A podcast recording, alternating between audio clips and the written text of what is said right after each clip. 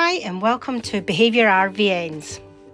My name is Nikki. I'm a registered veterinary nurse and I am a first year student at the University of Edinburgh studying clinical animal behaviour at master's degree level.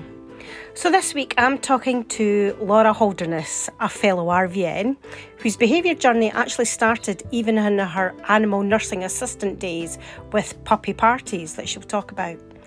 Now Laura's about to start a top up degree, but I met her when we were both on a year long course together, which we was taught by Sarah Heath, and we'll talk about that course in this episode. Laura has the same passion that I do, and that we both want to become clinical animal behaviourists in the future. And it was so good to hear the passion that she has for this venture and how she's going about it. Laura has a great interest in dog training, so you'll hear her talk about learning through Victoria Stilwell's Academy. But you'll also hear us talk about Laura teaching her peers about what she's learned with regard to animal well animal behaviour and welfare. Last year, in between our in person training and the exam for our NCERT, Laura contacted me desperately looking for advice on how to give a lecture to her work peers and it was so wonderful to hear someone who was willing to put themselves out there and stand in front of people and talk about their passion. It really is no easy task to do public speaking. So I supported Laura through this task and on this podcast you'll you'll hear how successful it was. Laura also talks about the dog friendly clinic scheme run by Dogs Trust uh, this scheme will be, will be discussed in future podcasts, but it was good to hear how a practice is working towards certification in this scheme. So let's hear from Laura.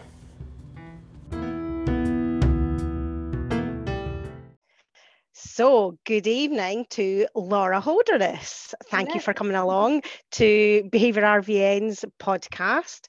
So, for those that don't know who Laura is, tell us all about you.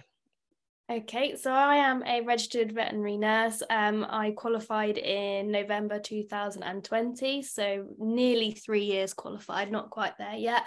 Um, I have a keen interest in animal behaviour. Um, I do mm-hmm. specifically lean towards canines. Sorry. um, okay. I've done sort of an extra certificate in animal behaviour. I'm um, going to be doing extra bits and bobs um, in terms of a top up degree in September, hopefully. And I am currently studying the Victoria Stilwell Academy dog training course as well to hopefully train some puppies at some point. Um, and I have two dogs of my own. Which are gorgeous cocker spaniels. gorgeous cocker spaniels, and I have a lovely cat who sat behind me, which you can't see, but he sat oh, behind. Oh, that's good, good stuff.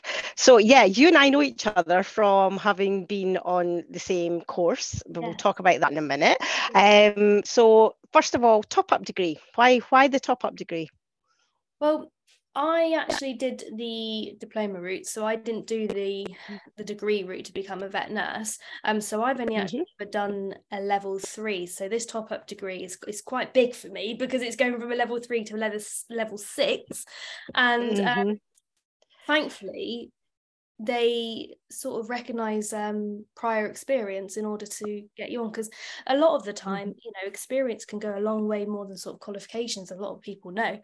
Um, exactly. so, um, and I, I want to further my knowledge and hopefully become a clinical animal behaviorist so that I can help people on a broader spectrum basically exactly a woman after my own heart going down the same route. That's absolutely brilliant. So yeah um we both uh, were tutored fantastically for a whole year by sarah heath. Um give me your thoughts on being taught by behavior goddess. Oh, just fantastic. I'm not going to lie, I do name drop every now and again, and people sort of ask, you do? Oh i did you know did the animal behavior certificate um was taught by sarah heath. And I, I do name she is absolutely fantastic and i really um count myself as incredibly lucky. I won't you know I'll be honest with you um probably until i did this certificate um I probably didn't know an awful lot in terms of the behavior world and, and the the people out there. Um, and then obviously this passion she well, she she grew helped me grow my passion even more um, she's probably the reason why i'm going after it the way i'm going after it so she is absolutely brilliant so an absolute yep. inspiration. Even when we did all look at her when she was trying to explain valence to us, and we were all like, "Sorry, like, don't get it." You want me to go over this a fiftieth time, do you? Yes. it did all come together eventually, though, so that was all good. yeah, it was an absolutely brilliant experience, and I mean, she really does teach us so so well it was so so good and because of that then you went on to do some in-house cpd with your own workmates is that right i did i did so i um because as we know um the dogs trust are doing the dog friendly clinic mm-hmm and with that they sort of they want you to do sort of in-house um, training so i thought okay yep. I've just done my certificate or doing my certificate at the time because i hadn't got the qualification quite yet um, mm-hmm. thought, okay this is a perfect opportunity to do a cpt cpd and i i don't know i i I just thought, oh yeah, yeah, do it, yeah, no problem. And then it came to it, and I'm like, oh my god, I'm, I'm quite brave, brave. Like this is a big thing, like talking in mm-hmm. like, um. So I, I put this forward to my bosses and they were like absolutely definitely up for that. And they hired out a premises for us and put some food on. And I got a point together and we had an evening and I had quite a good turnout actually. I think I only had a few members missing. And yeah went through basic canine and feline behavior in practice and what we can do in practice to help make their experience bit more comfortable for them because as we know it's, it's mm-hmm. quite a daunting experience and it starts right from the minute you know you get the cat basket out at home or you get your lead mm-hmm. out. Um, so anything that we can do to make their life easier um, is a it's a bonus. And if we get everyone on in, on board in the veterinary practice um, it's just going to make their life a lot easier. And ours. Definitely. Definitely. And did you get much feedback from having done the cpd yeah there's all all really positive feedback and i've seen such a great um sort of turnaround in, in the way that everybody else sees sees our patients as well and Good. sort of seeing how the vets are starting to be more open about the pre-visit medications and I'm sort of and that's that's fantastic because you just sort of get a bit of a pat on the back when you just see things like that because naturally yeah. you get a bit of imposter syndrome um but when you see stuff like that and you just think oh no and it's it's just the respect as well it means an, an awful lot so. Definitely. So obviously that means then behavior does actually play quite a big role in your daily life at your job then? Yeah absolutely. Um you know if we got the um patients that are sort of emotionally challenged um a lot of my colleagues will come to me and sort of ask me what they think the best course of action is. I'll help them out and sort of think, well, have you thought about these drugs? Obviously, in terms of the drugs, it's the vets. They, they've got to look mm-hmm. at that and they've got to think about what's what would be more appropriate for that patient but we can discuss it and then discuss sort of what time they come in in terms of what time their procedure is going to be um, mm-hmm. thinking about where's best to sort of put them in the kennel and things like that so it's incredibly important um, it means an awful lot to me to make sure that our, our pets are going through, on patients are going through at least stress as possible. And don't you think that's just where we're the best person placed for that kind of scenario? Because vets are just so busy, they have so many things to think about, and we can really come along and play such an important part in making sure that the animal is really cared for, that we can preempt things like PVPs, so your pre-veterinary visit, your pre-visit pharmaceutical stuff like that. Yeah. It's it, it just makes my little heart so happy to yeah. hear that other other people out there are thinking the same things. It's just so yeah. good. It, it's, it's really great because if I'm honest with you, we probably were lacking a little bit to begin with. Um, but I think it's just an education thing, and once you sort of mm-hmm. invite people, they think, oh my goodness, yeah, that we could we could do this extra little thing here and and even sort of nutraceuticals and, and pheromone therapy just little things like that that we can add into patients that aren't necessarily incredibly emotionally challenged but just need that little mm-hmm. bit extra confidence so exactly so and i believe your big thing is puppy socialization and habituation and training so tell me more about that yeah, so when I first came into practice, I sort of started out on reception and then I went on to be an ANNA, which is an animal nursing assistant to anybody that doesn't know. Um, mm-hmm. And immediately I was sort of put on the duty of puppy parties, which are just at the time, you know, amazing. Like, what better way to finish a Wednesday evening shift than playing with puppies? Uh, mm-hmm. and and then with that, I also I wanted to make them run smoothly. So at first, I probably just did the usual sort of puppy play, if you like. And then mm-hmm. clients are going to start asking you questions. So it's really important that I'm able to answer them to the best of my ability. So I end up doing extra research. Um, mm-hmm. Even as an Anna and a student, I was doing some CPDs um, to, on how to run puppy parties to the best of my ability. Um, mm-hmm. I sort of restructured the whole thing and went from sort of making sure I had another member of staff to look after those puppies that were playing and then I would take them one by one into the consult room and I would sort of do some socialization and desensitization in the consult room mm-hmm. where I sort of I would have a um sort of a blanket or vet bed on the on the consult table and that's sprayed with Adaptil spray which is the dog appeasing pheromone and then mm-hmm. we would fiddle with their paws fiddle with their ears look in their mouth feed them treats at the same time so they've got the positive reinforcement with it as well yeah and just you know making sure we don't push them too much and overwhelm them. And generally just let them sniff around. And then we have a different topic we talk about each week. Um, and it gives the client opportunity to ask any questions that they have on on training. And mostly it was sort of how can you get my dog to stop biting? My puppy to stop biting? And i'm like oh, mm-hmm.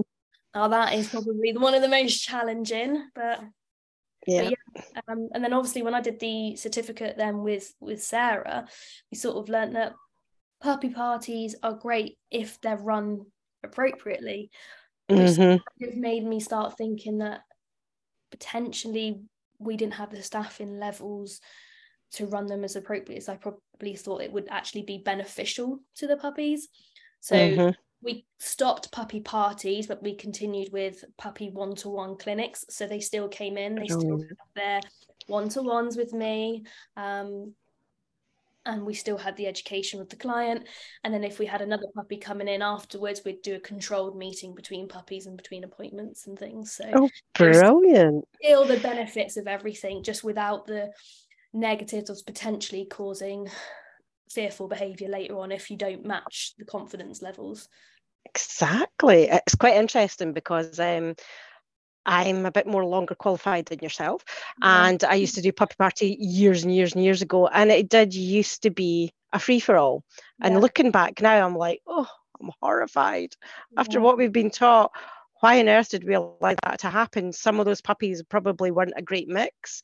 Mm. And as you say, it's just education. It's not only education for the clients, but it's educating for us to be able to say, actually, no, we can't have a German Shepherd and a Yorkie at the same time, even though they're the same age, because it's just not going to work. And we can't flood these poor puppies like you're talking about with being overwhelmed, etc. So yeah, it's it certainly opened my eyes to how we used to do puppy parties and the way that you're doing it sounds absolutely brilliant. That's such a good experience um, not only for the puppy but for the client because they feel like they're getting a really good value for money as well. Do you charge for these kind of uh, clinics no, that you do? don't actually. No um okay. sort of spoken about it. Um initially i sort of thought no because it's it benefits the puppies it benefits the clients mm-hmm. it benefits us. Um but obviously as my sort of knowledge and ex- sort of experience is going up i'm my appointments are becoming longer because I'm just like yeah.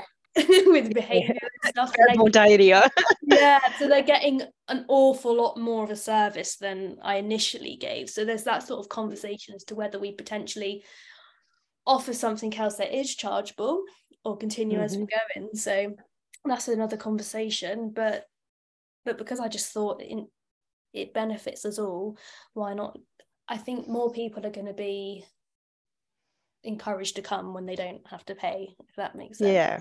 Yeah. It's a difficult one. do because um, I I would rather people came and were educated and we really made gave these puppies the best chance than mm-hmm. than them going oh actually you know I can't do that right now and then we don't give them the best chance that we could have Absolutely, absolutely. Something you mentioned earlier, um, dog friendly clinic. How how are you involved in that? What stage are you at with your application? Not that far at the moment because a bit like we were discussing before, I've got a few fingers in lots of different pies. so mm-hmm. keep up with absolutely everything. Um, I've started filling it out mostly. I've got to do some videos um, for evidence that they need and, and photos of the the practice and how it's sort of set up in terms of kennels and why it's beneficial for for the dogs when they're in. Um, but mm-hmm. I'm not I'm not too far behind. I just I just need to get these these pictures and things. So hopefully we'll get that by at least the end of the year. I think if I give myself by the end of the year, then I'm not going to be putting too much pressure on myself, especially with starting a degree and a um, mm-hmm. doing this dog friendly, not dog friendly, so dog training course. Yeah, so tell us about this. Another goddess of behaviour, Victoria Stilwell, who obviously a lot of people will probably know from It's Me or the Dog, um, which was a TV programme like from years ago. Um, she now, now does um, quite a lot of training for people like us that are interested. So tell us more about that. Yeah, so I just obviously um, Sarah mentioned it on the certificate, and I, I, remember writing it down on the back of my book, and it, I must have just scribbled it down and thought, oh, I'll come back to that another time. And then I couldn't actually, well, during puppy parties or puppy clinics, it's like, this is Dumbo. Hello, Dumbo. Dumbo the cat has come to join us. Yeah. He loves when the dogs aren't around because he gets full mummy attention. Typical cat.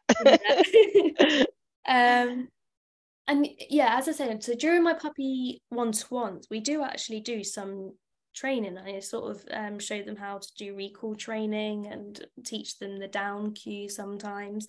Um, and I just all of a sudden thought, I actually love this. This is really fun. And I remember I, I was a junior handler for my first cocker spaniel when um when I was younger, and I just really really enjoyed it. And I thought I thought to myself, why don't I think about doing this? Um, so I looked at a few different courses, and and Victoria's was it just stood out the most. It's it's so mm-hmm. thorough, it's so in depth. Um, there's so much to to it. It's not just training. You're looking at the history of canines, um, their behaviour, their cognitive function, the way it all works that way as well. So um, that one won because there's so many. there are so many, and um, I think it's an it'll be an incredible stamp to have on my name um, for when I do eventually hope, open my own dog training business. Oh, so tell us about that. What, are, yeah, what what's your future plans? Future plans. Um, yeah, puppy training, dog training. Um, doing my um, just offering puppy classes and generally talking about behavior, socialize. So basically, what I'm I'm sort of doing now, but just adding in the training aspect. Okay. And obviously being able to help with older dogs that need a bit of training. Um, and I'll do some behavior stuff, but I'll be doing that in practice. Mm-hmm. Good um, stuff. Doing that in practice with the support of my my colleagues and things. So they, they definitely sound very supportive. I remember when you you messaged me originally going. help i'm about to do this what do i do and i'm just like you know the stuff. You've been on sarah's course. You'll be brilliant. And it was really really good to hear that it was so successful and yeah. it was taken so well by your peers as well because at the end of the day you can only be one person in the practice. You really do need the backup of everybody else. Exactly. so it was so good to hear that they, they, they were interested they turned up and hopefully it's making a difference in your practice which oh, is fantastic. it really is. And just and just being able to have people recognize just your basic canine um, and feline behavior in terms of their body language and then mm-hmm. and just explaining to them that generally speaking before we get to a result of maybe a growl or a bite you you will see other things before that happens and it's some things mm-hmm. that maybe they didn't recognize before that now they go right i can see this this cat or this dog is struggling so i'm not going to push it and then yep. we can avoid that behavior that upsets everyone Yes, exactly. so, if you're thinking back to when you were a student, did you do much behaviour when you were doing your diploma? No, no.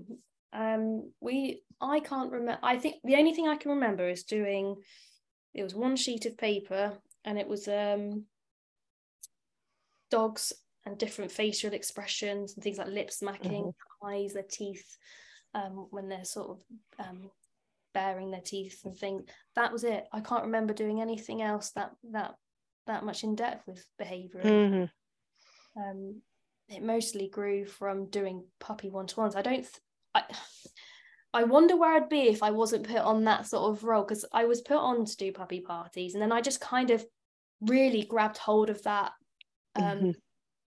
That experience and, and and sort of went from there. So it, it was that that made the experience grow, um, and I kind of just it was my baby. I was like, this is this is my baby now. The puppies are yeah. mine. Yeah. Um, and and and and like I say, it just became my thing. Um, and everything sort of snowballed from there. But yeah, in terms of the actual vet nursing diploma, we we didn't really do anything on behaviour which is quite sad, really, mm. isn't it? I mean, I know there are um, some places that do a bit more, but yeah, where do you think animal behaviour can then fit into the curriculum for future, like students that are coming up and that are listening to this and thinking, actually, I'd be interested to find out a bit more of the behaviour. Do you think that it could fit into the curriculum? Yeah, absolutely. I think even if you were to do just one lesson on it, it's an awful lot more than I think potentially offered in in this day and age. And I'd be more than happy to come and do my CPD talk that I did. Um, I'd I'd love to teach people, and if they had an extra sort of interest in it and they wanted to go through it more, then by all means, because the more we get everyone on board the easier mm-hmm. our patients lives are going to be and and the professionals as well because if we're able to handle our patients we're able to treat them appropriately appropriately so absolutely definitely so somebody is listening to this as an RVN and they're like yeah definitely want to be interested in getting more training in animal behaviour. So, how can they get involved? What's your tips for getting involved and to be more like Laura and be more like the animal behaviour expert in the practice? I think just sort of do do some extra research, and if you if you really know that that's what you want to do, then absolutely pursue it. Um, if you want to do an extra certificate and really get the extra education, then I, I, I absolutely do recommend it. And if you can get get it with Sarah, um, recommend it even more. Um, she's definitely a, a, fantastic person to learn from. Um, but there are all sorts of other people out there. You know, like your your first podcast with Caroline Clark, she offers a lot of things, a lot of courses that can help people. So just dive in, get stuck in. Don't leave don't leave it to chance. Just if you if you're interested, go for it. Definitely. That's really good. So, thank you. Just about finished. I think I already know the answer to this, but I have to ask because I'm going to be asking this of everybody. But team cat or team dog? Team dog. oh, it has to be team dog. Oh my goodness. and it has to be the cocker spaniel as well. Absolutely. The English spaniel, the show type. My oh, baby. Oh Oh, your babies, the the, oh. the ones that started it all for you. they really, really did. They did. Brilliant. So, Laura, thank you so much for taking the time to speak to me. I really appreciate it. Good luck with your top up degree. Good luck with Victoria Stilwell Training Academy. And hopefully, we'll see you up in big lights at some point soon as well. maybe maybe no thank you so much and thank you for having me it's been it's been a fun experience maybe more no problem no problem. Take care. Thank you.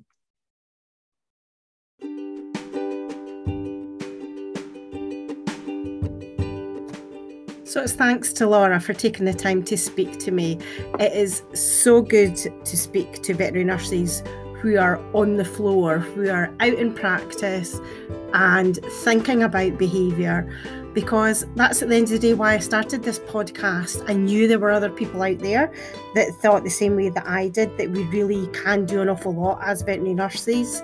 So, speaking to people like Laura just makes my little heart glow with happiness that there is others out there that really like to think about the behavioural side of veterinary medicine. So, thanks again to Laura.